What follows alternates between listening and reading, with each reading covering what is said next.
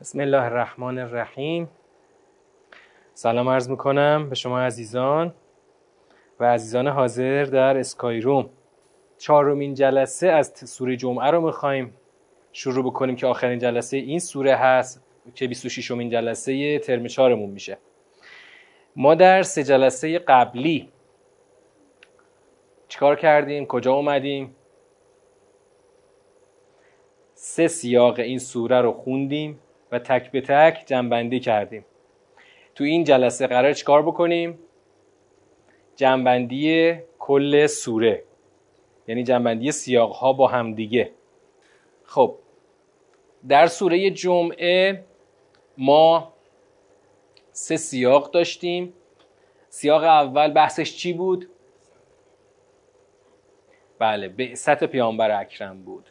بعثتی بود که قراره با این بعثت چه اتفاقی بیفته؟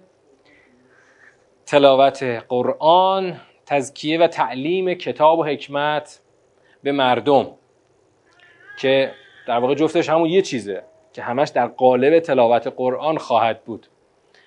بعد این خدا اونجا تاکید کرد که این فضلی از جانب خدا که به هر کس بخواهد می‌دهد. خب من این فقط یه مرور خیلی سریع بکنم که تو جنبندی سیاق یک چی بود بنابراین؟ تو این نمودار دیدیم که جنبندی سیاق یک بعثت رسول امی با رسالت جهانی تلاوت آیات حق و تزکیه و تعلیم بر اساس آن. تزکیه و تعلیم بر اساس آیات.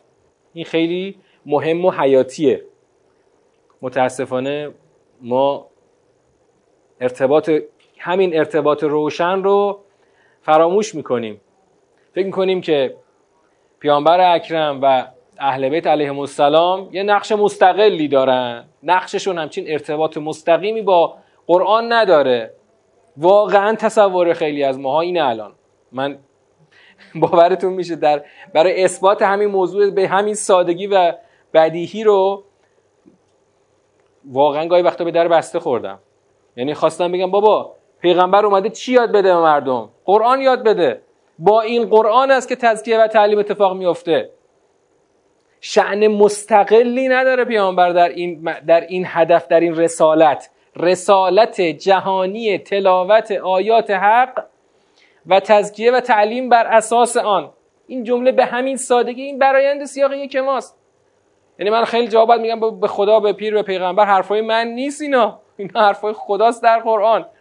که پیغمبر قرار این رسالت رو بر اساس تلاوت آیات انجام بده. تزکیه و تعلیم کتاب و حکمت از کجاست؟ مبدعش چیه؟ یعنی اون کتابش چیه؟ خب کتابش قرآنه.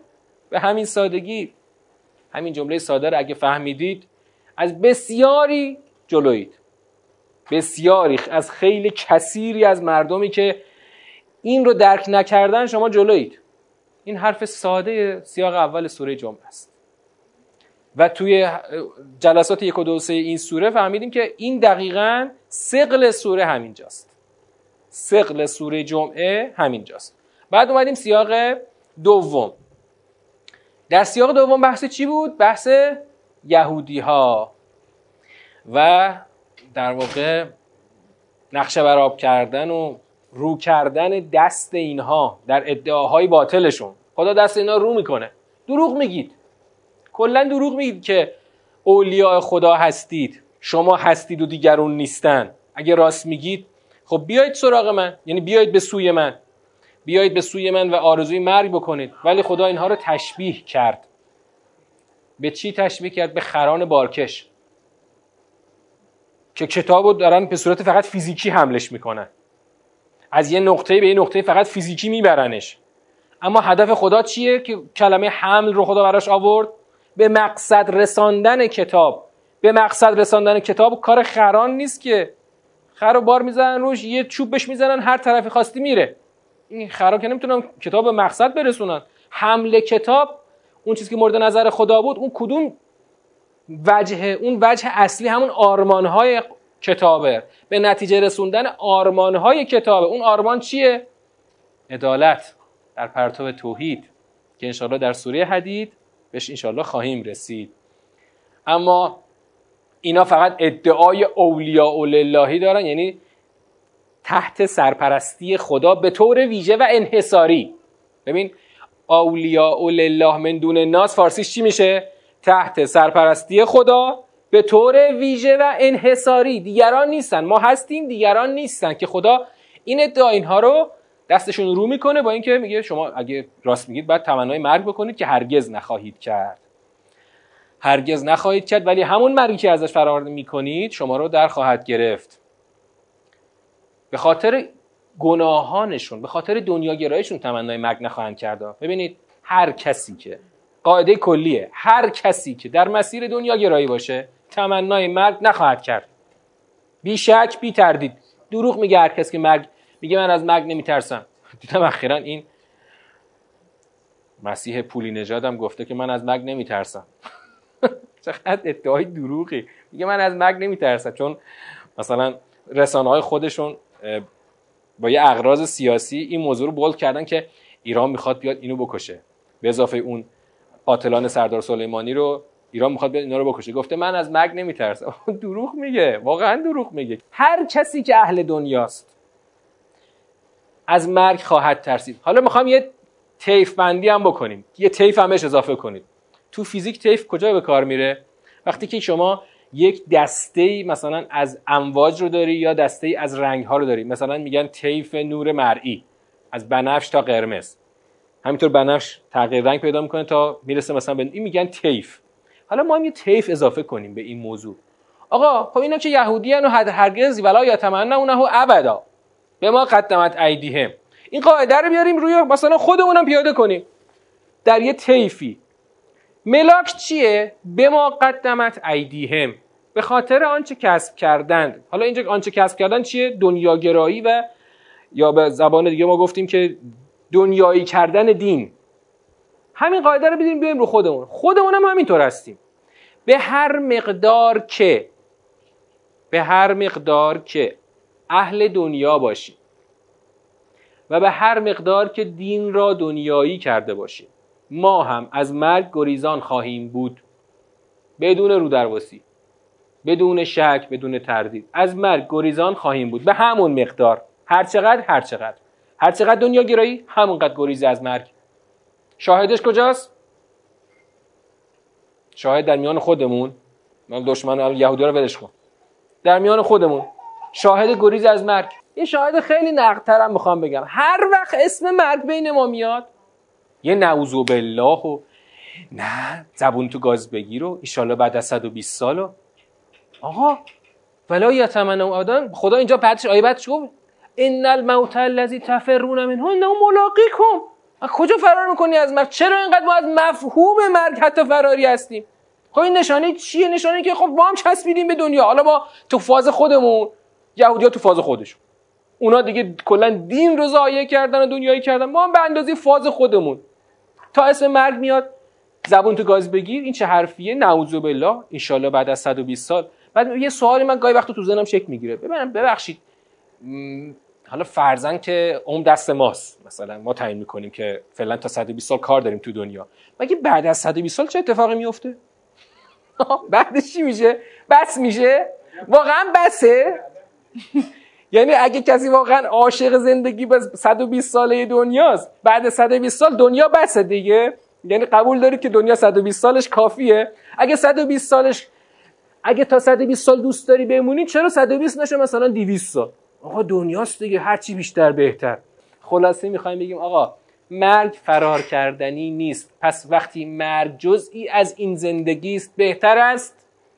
بهتر است به جای اینکه تعلقاتمون رو به دنیا بیشتر کنیم هر لحظه آماده رفتن باشیم. این هفته تو سوری واقعه داشتیم پای درس استاد بودیم. ان می‌رسیم. خیلی سوره قشنگی سوره واقعه تو ترم 6 یه جمله گفتن استاد خیلی قشنگ. گفتن آقا همین الان که دور هم هستیم تصور کنید فردا شب همین موقع شب اول دفن ماست. هیچ مگ بعیده؟ بعیده واقعا؟ نه اصلا بعید نیست. من خودم تو همین چند چهل و چند سالی که از خودم گرفتم بارها دیدم. آقا دیروز مثلا صبح پاشده رفته سر کارش؟ سر راه تقی توقی خورده مثلا ضربه کوچیکی به مغزش خورده فردا شب شب قبرشه.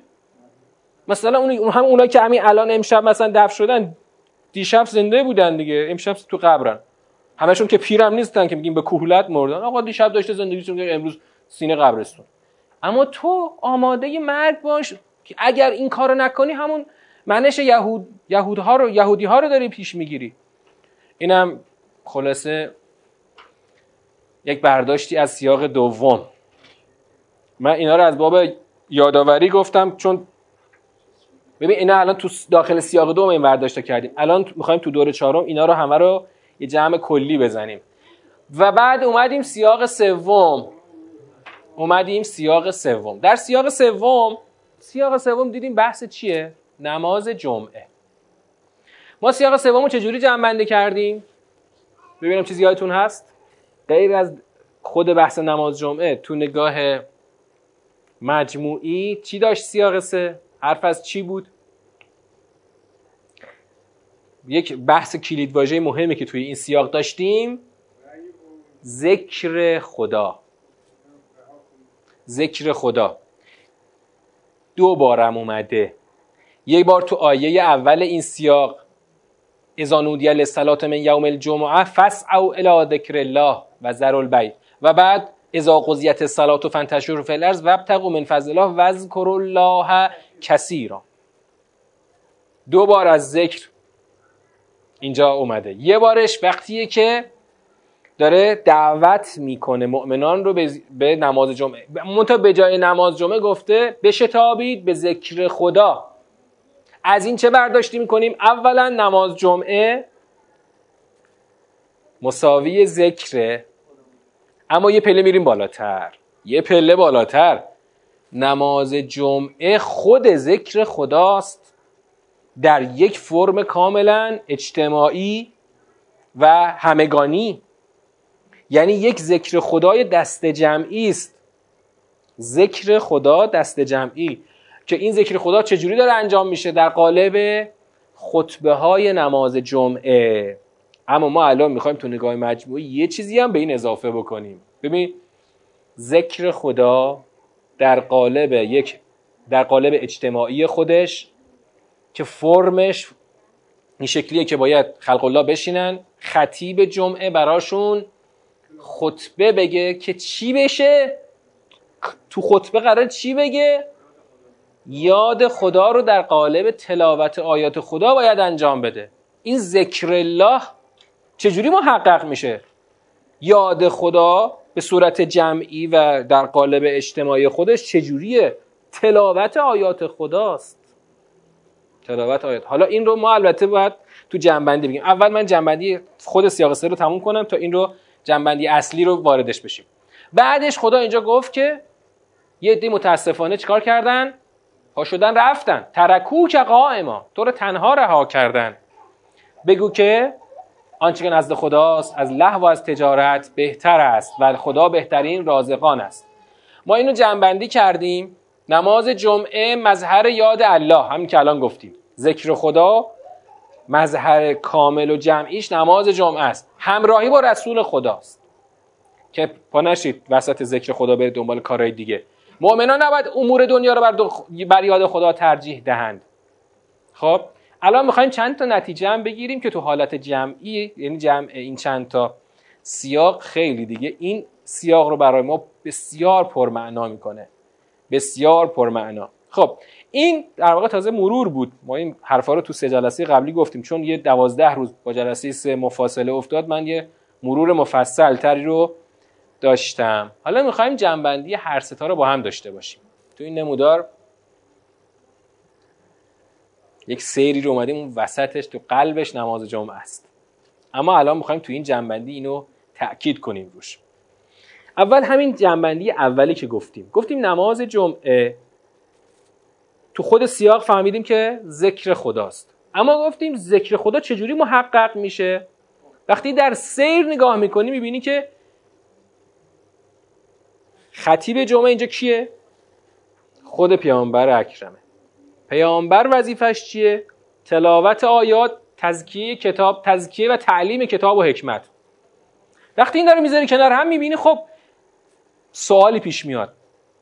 این وظیفه پیامبر که تلاوت آیات تزکیه و تعلیم کتاب و حکمت هست کجا به بهترین وجه و به بهترین شکلی انجام میشه؟ در نماز جمعه است. چرا؟ چون در نماز جمعه همه باید بیان. همه باید بیان پای درس پیامبر بنشینن تا پیامبر این تلاوت آیات رو انجام بده. که با تلاوت تزکیه و تعلیم رو بتونه انجام بده برای این مردم. تزکیه و تعلیم دقیقا بر اساس کتاب خداست. برای همینه که حضور در نماز جمعه واجبه. واجبه. بعضی اومدن در بالاخره در تاریخ شیعه اومدن چیکار کردن؟ تأخیری کردن. می‌دونید چرا؟ گفتن آقا الان که پیامبر نیست. اما ما می‌خوایم نتیجه سنگین بگیریم. پیامبر نیست. جانشین پیامبر چی؟ باید باشد.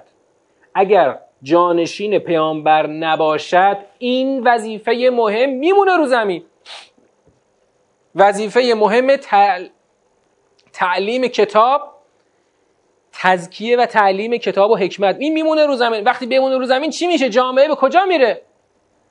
به قهقرا و به فنا میره. پس اگر پیامبر هم نیست باید جانشینش باشد که ما امروز اسمشو گذاشتیم یعنی در عصر خودمون اسمشو گذاشتیم چی؟ حکومت ولایت فقیه. ولایت فقیه دقیقا همون کار رو باید انجام بده. همون کار تزکیه و تعلیم کتاب و حکمت رو باید انجام بده. پس باز هم حضور مردم لازمه. لازمه. اما به شرطی که می‌خوایم که به شرطی که اضافه کنیم که دقیقا از اینجا در میاد به شرطی که دقیقا در نماز جمعه این کار انجام شود اون وقت دیگه حضور در نماز جمعه اصلا تأخیری بودنش معنا نداره که چرا؟ چون تنها جایی که ارتباط مستقیم بین ولی و مردم برقرار میشه کجاست؟ نماز جمعه ارتباط مستقیم و بیواسطه برای آموزش. آموزش تو ادبیات قرآن اسمش هست تعلیم. تعلیم کتاب و حکمت. فارسیشو بگو آموزش کتاب و حکمت. کتاب و حکمت اول باید یاد بگیری. من تا یاد نگیرم که نمی‌تونم عمل کنم که. من باید اول یاد بگیرم خدا چی گفته. من خیلی خیلی وقتا هر وقت این جمله رو میشنوم واقعا عصبانی میشم تو ذهنم. که آخه میگیم وظیفه ما در قبال قرآن چیه؟ همه میگن قرآن رو باید عمل کنیم. من می‌پرسم ببخشید قبل اینکه من بدانم چی رو عمل کنم؟ من تا یاد نگیرم چی رو می‌خوام عمل کنم؟ باید اول یاد بگیری. یا کلاس درس یادگیری قرآن به صورت همگانی و فراگیر کجاست؟ نماز جمعه است. برای همین ما یک کلام می‌خوایم خلاصه کنیم. یعنی یک معادل بنویسیم. معادل نماز جمعه چی باید باشه؟ نماز جمعه مساویه کلاس درس همگانی تعلیم قرآن. به مردم به آهاد مردم برای هدف تزکیه و تعلیم کتاب و حکمت. یعنی همون همون چیزی که رسالت پیغمبر به خاطرش محقق شده. رسالت برای تزکیه و تعلیم مردم. وگرنه مردم رو رها کن. خب میشه همون یهودی. اسم دین رو یدک بکشی از محتوای دین هیچی. فقط یه خران بارکشی بشی برای دین خدا. ببین وقتی تعریف رو از قرآن بگیری تو نماز جمعه فقط باید به مردم چی یاد بدی؟ تزکیه و تعلیم بر اساس با محوریت این با با ابزار چی؟ تلاوت آیات خدا یعنی یاد دادن آیات خدا به مردم. همان کاری که پیغمبر اکرم می‌کرده. برای چی تو سیاق سه میگه که فس او الا ذکر الله؟ بشه تابید به یاد خدا. حالا می‌خوایم نتیجه نتیجه بگیریم. یاد خدا یک امره. یاد خدایی که در قرآن هست یاد خدا. یه امر اول کلمه کلیه. کلمه و تعبیر کلیه. اما در قرآن یاد خدا گفتیم مساوی چیه؟ شنیدن قرآن از زبان پیامبره. خب پس نتیجه که می‌خوایم بگیریم اینه که یاد خدا یه چیز کلی و مبهم نیست اصلا تو دین. یاد خدا دقیقا شنیدن قرآن از زبان پیامبره. این یاد خداست. یاد خدا این نیست که دور هم جمع شیم. الله اکبر الله اکبر. الحمدلله. این که چی بشه آخرش؟ یاد خدا اینه که من بشینم پای درس پیامبر ازش قرآن یاد بگیرم. این دقیقا یاد خداست. چون تو چون تو قرآنه که می‌تونی یاد بگیری چجوری زندگی خودم رو خدایی بکنم. چجوری همین تجارتم رو خدایی کنم. چجوری زندگی اجتماعی خودم رو خدایی کنم. چجوری همه چیز رو رنگ خدایی بهش بزنم. خب پس یاد خدا در قرآن یه امر کلی مبهم نیست. یاد خدا یعنی یاد گرفتن قرآن. به هدف تزکیه. حالا؟ حالا. نتایجمون خوب دستبندی بکنیم. یاد خدا یاد خدا باید به سویش بشتابیم و یاد خدا رو بر چی باید ترجیح بدیم؟ بر امور دنیایی. بر بی که مظهر امور دنیایی است. بی خیلی خوبه لازمه. اما موقع یاد خدا بشتاب به سوی یاد خدا. و نماز جمعه یه وقت خیلی محدودی داره. مثل خود نماز زور نیست که آقا تا غروب وقت داری بخونی. نماز جمعه همون دم بعد از اون شروع میشه. اگه قفلت بکنی نماز جمعه چیز نداره که ساعتش وسیع نیست تا موقع غروب که. دقیقا بلا فاصله بعد از آن شروع میشه. باید بشتابی. اون موقع زرال بی بی و رها کن. یاد خدا رو ترجیح بده. این یاد خدا دقیقا چیست؟ یاد گرفتن کتاب و حکمت از زبان رسول خدا. بعد که این یاد خدا رو خوب انجام دادی یعنی خوب یاد گرفتی تازه برو سراغ بیع و زندگی. و وبتقو من فضل الله. با یاد خدا برو دنبال روزی خدا. وقتی یاد خدا رو دقیقا در قالب تعلیم کتاب و حکمت خوب یاد گرفتی اون وقت اون سراغ روزی رفتنت هم خدایی میشه. کسی که یاد خدا رو خوب یاد بگیره یعنی کتاب روی خوب یاد بگیره می‌تونه بره تو تجارت مثلا دنبال کلا گذاشتن سر مردم باشه. می‌تونه بره مثلا دنبال دقلکاری و فریب و نمی‌دونم دزدی و اینا باشه. نمیشه که. تو اگه یاد خدا رو خوب فرا بگیری از کلاس درس پیامبر یاد خدات هم اون وقت ببخشید کسب روزیت هم واقعا خدایی میشه. خدایی میشه. اون وقت دیگه جامعه اصلاح میشه. مثلا همه جملات پرتکرار. چه وضعی شده واقعا؟ همه جا رو دزدی گرفته. به هیچ کی نمیشه اعتماد کرد. هر به هر کی اعتماد می‌کنی تو زرد از آب خب چرا؟ خب تو مردم چیزی نمی‌دونن از دینشون. طرف نه سجادش آب می‌کشه. دقیقا همون موقع داره نقشه مثلا کلاهبرداری می‌کشه. ندیدین من که خودم خودم چشم خودم دیدم. سجاد آبکش هایی که دقیقا همون موقع دارن به فکر کلاه گذاشتن سر مردم خب بعد همین میشه که جامعه فرم دین رو داره اما از باطن دین هیچی توش نیست. هیچی. یعنی طرف ممکنه که جا مهرش رو پیشونیش باشه اما تو دقلکاری و فریبکاری یکی بود یه زمینی فروخ به تدبر. یه زمین یعنی تنها دارایی تدبر توی این کره خاکی یه قطعه زمین 300 متری بیشتر نیست. بینی و بین, بین الله با یعنی با اطمینان میگم بهتون چون قضیه هستم می‌دونم هیچ دارایی دیگه اسم تدبر وجود نداره. اسم یعنی حقوقی تدبر. یه قطعه زمین 300 متری تو پردیسانه. اون بابایی که اینو به ما فروخت یک و برابر قیمت واقعی فروخت. چجوری؟ سجاده آب می‌کشه بس. یکی دیگر رو بهش دو تومن بهش داده بود. آقا تو بیا تو بونگا بازارگرمی کن. وقتی من دارم اینو به اینا می‌خوام بندازم تو بازارگرمی کن. او این منطقه اصلا رو بورس قیمت این نیست که خیلی بالاتر از این. آقا این دوست ما یعنی مدیر مؤسسمون گول اون آقا رو خورد و زمین رو به یکونیم برابر قیمت خریدن. بعد به اون آقاه همون آقای فروشنده گفتن این چه کاری بود با ما کردی؟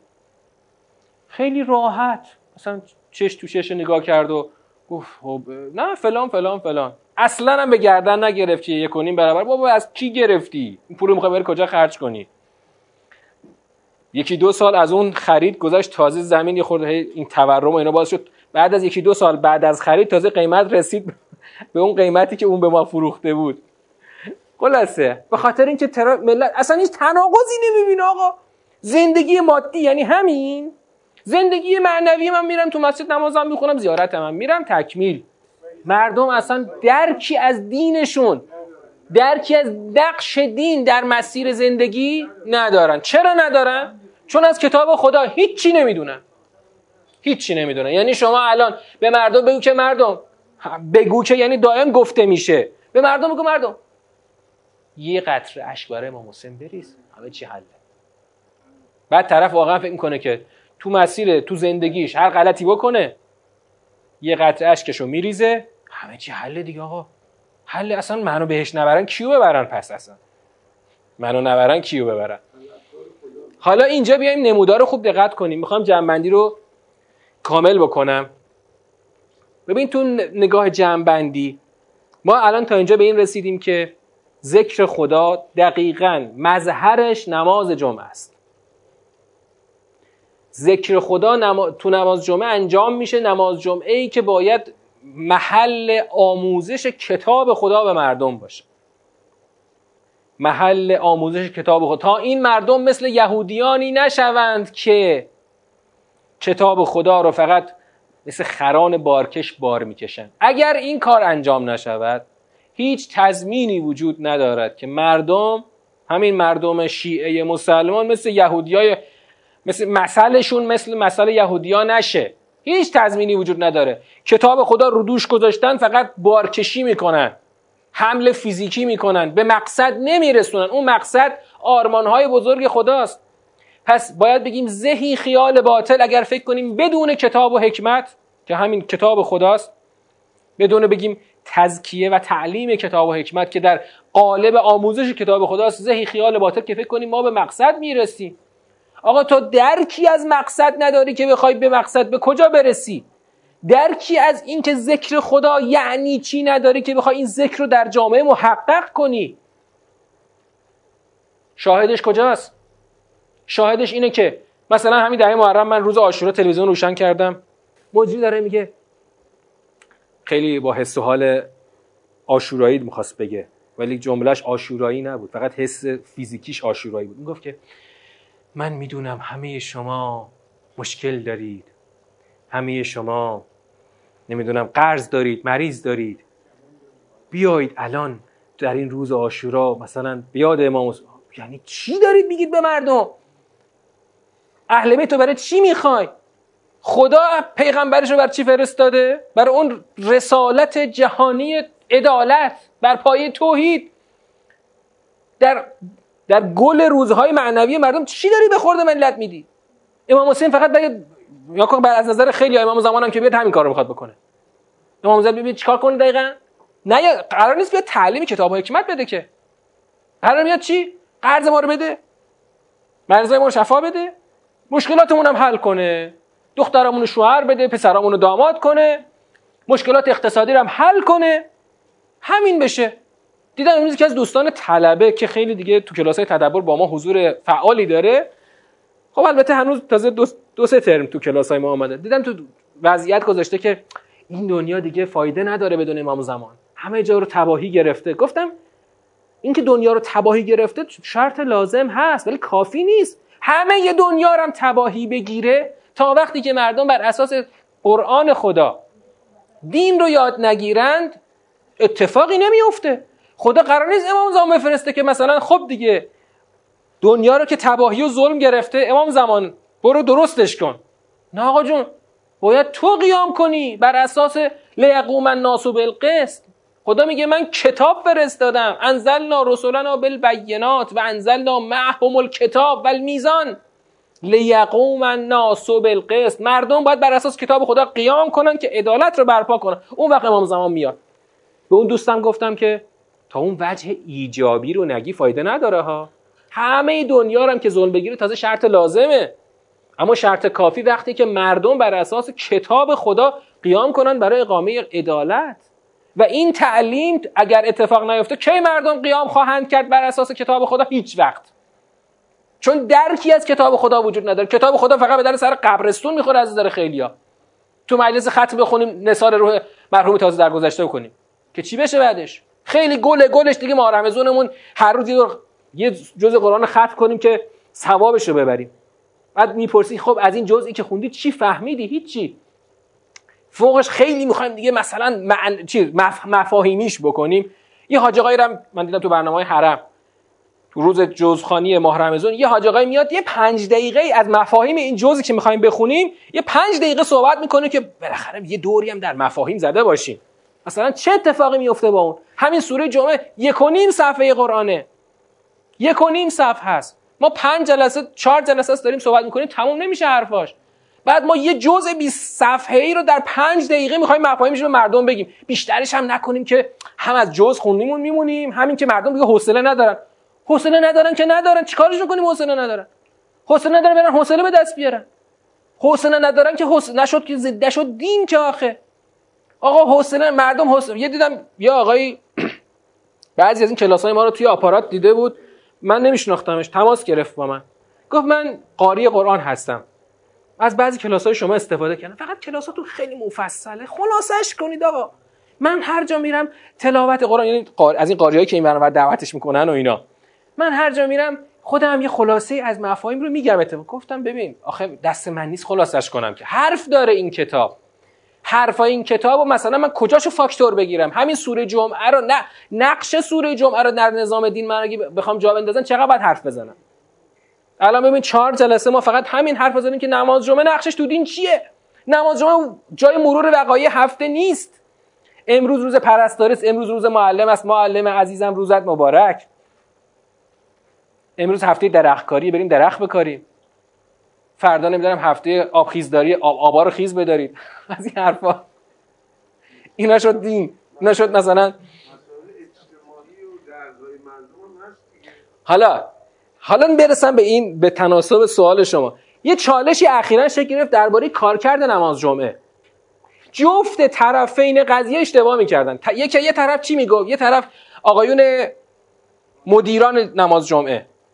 از جمله آقای حاج اکبری. اینا تاربه این یعنی مدافع این نظری هستن که نماز جمعه که جای دعوای سیاسی نیست که. چی, میگید شما؟ ما امام جمعه لواسون برداشتیم کار خوبی هم کردیم. چی میگید شما؟ چرا؟ چون به نظر ما نماز جمعه جای دعواهای سیاسی نیست. حالا اون طرف اون طرف چی می‌گفتن؟ آقا نماز جمعه که مثلا توش از دزدان غارتگران صحبت نشه که نماز جمعه نیست که. مثلا که چی بریم بشینیم؟ مثلا دور هم دیگه بشینیم حرفای صدمنی غاز بزنیم؟ اون طرف اینو می‌گفت. آها. ما اتفاقا می‌خوایم بگیم اون نظر کاملا درسته. جفتشون در اشتباهن.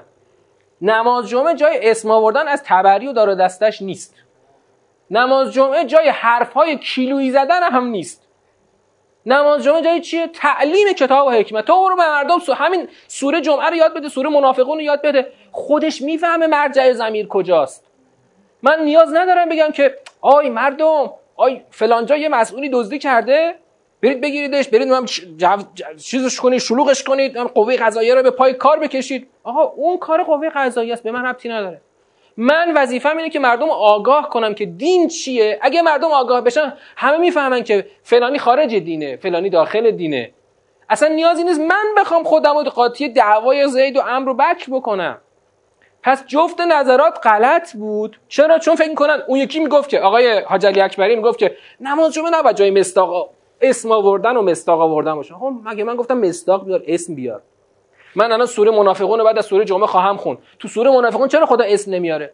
خدا کاری با مستاقش نداره. مفهوم نفاق رو خدا می‌خواد جا بندازه. تو برو مفهوم نفاق رو تو سوره منافقون برای مردم جا بنداز. خودش می‌فهمه که منافق کیه و نفاق چیه.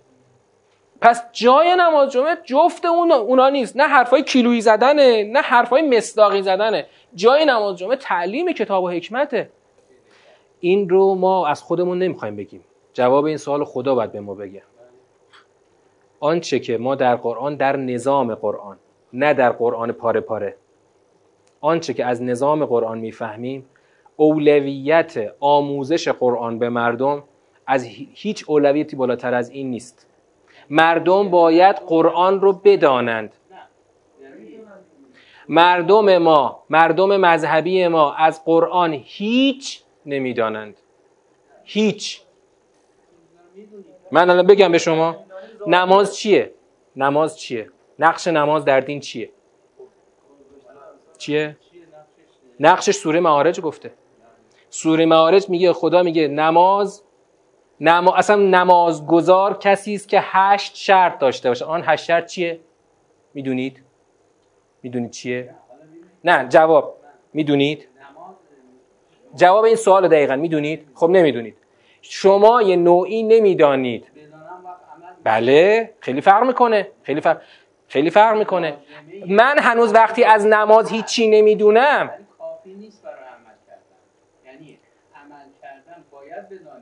من نظر خودم الان نمی‌خوام بگم. خدا میگه مردم باید اول قرآن را بدانند. حتی اون کافر. بعد از آنکه قرآن رو یاد گرفت اون وقت اون با اختیار خودش می‌تونه تصمیم بگیره که چی؟ در مسیر دین بیاد یا نیاد. ولی وقتی که شما قرآن رو از زندگی مردم حذف کنی دین رو دین رو در واقع به مردم داری ناقص میگی. من این سوالی از شما می‌پرسم به عنوان فردی که تازه تو کلاس اومدید. نسبت بهشت و جهنم چیه؟ در دین. جایگاه بهشت و جهنم در دین چیه؟ حالا من یه توی جمله می‌خوام جواب بدم. جهنم و ترس از جهنم رکن بسیار مهم و غیر قابل جایگزین دینه.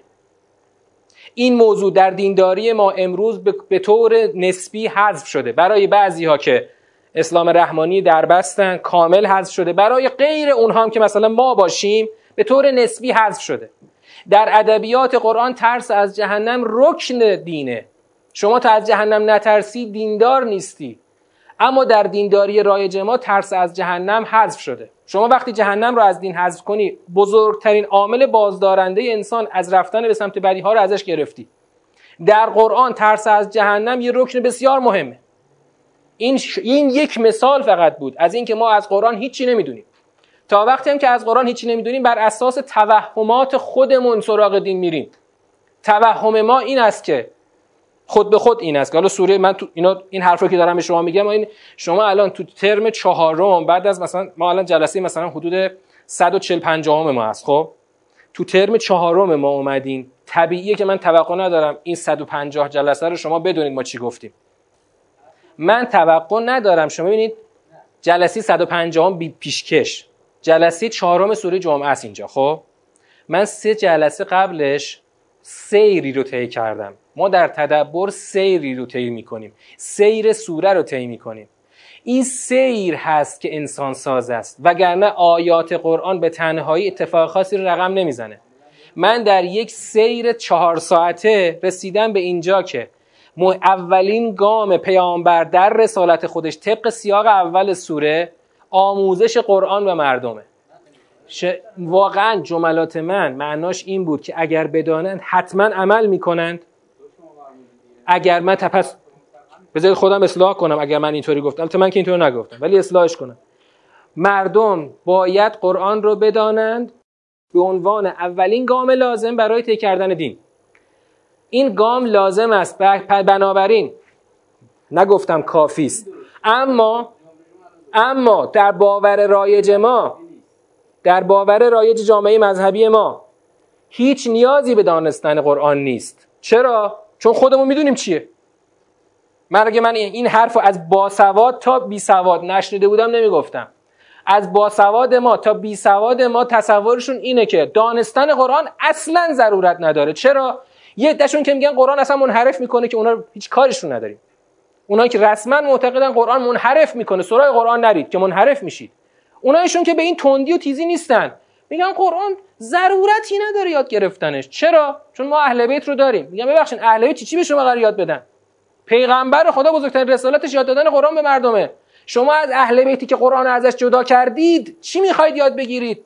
هیچی. توهمات نجات. توهم همراهی سوری با اهل بیت و نجات یافتن. شک نکنید که دینی که جامعه ای که دینش از قرآن جدا بشه و با توهم مسلمانی به پیش بره هرگز به سعادت نمی‌رسه. چون اولین شرط لازم رو نداره. شروط کافی. وقتی حاصل خواهد شد که شما شروط لازم رو داشته باشی. نسبت قرآن اهل بیت ما در جلسات گذشته مفصل بحث کردیم. نسبتی که در ذهن ما اولا هست خیلی خامه. یک نسبت خام برقرار می‌کنیم. چون نسبت خام برقرار می‌کنیم به راحتی قرآن رو از اهل بیت تفکیک می‌کنیم. تصور خامی پیدا می‌کنیم که اهل بیت منهای قرآن ما را تا مقصد پیش خواهند برد. این تصور قریب به اتفاق جامعه مذهبی ماست. در تکمیل جمعبندی این نمودار رو یک دقتی بکنیم. خداوند از چی شروع کرد؟ از تسبیح شروع کرد سوره رو. از تسبیح که شروع کرد یعنی چی؟ یعنی من نیاز ندارم پیغمبر فرستادم. من پیغمبر فرستادم تا شماها. عامل نجات رو داشته باشید. پیغمبری که بیاد برای شما تزکیه و تعلیم کتاب و حکمت رو انجام بده. الان داره چی رو تثبیت می‌کنه؟ جواب دقیق سوال شما اینه. الان داره چی رو تثبیت می‌کنه؟ اصل بعثت رو. بعثتی بعثت رس... مبعوث کردن رسولی از میان امیین که مفصل بحثش رو داشتیم. خب؟ پس الان در مقام تثبیت بعثت از میان امیین است. بنابراین اینجا رسولا نکره میاد. بعد اومدیم بعث رسول از میان امیین. اینجا خدا میخه چی رو محکم کوبید؟ یعنی در واقع میخه این که توقع پوچ یهودیا از اینکه رسول آخر از میان آنها باشد. خدا در واقع تیر خلاص زده به اون تصورات باطل یهودیا.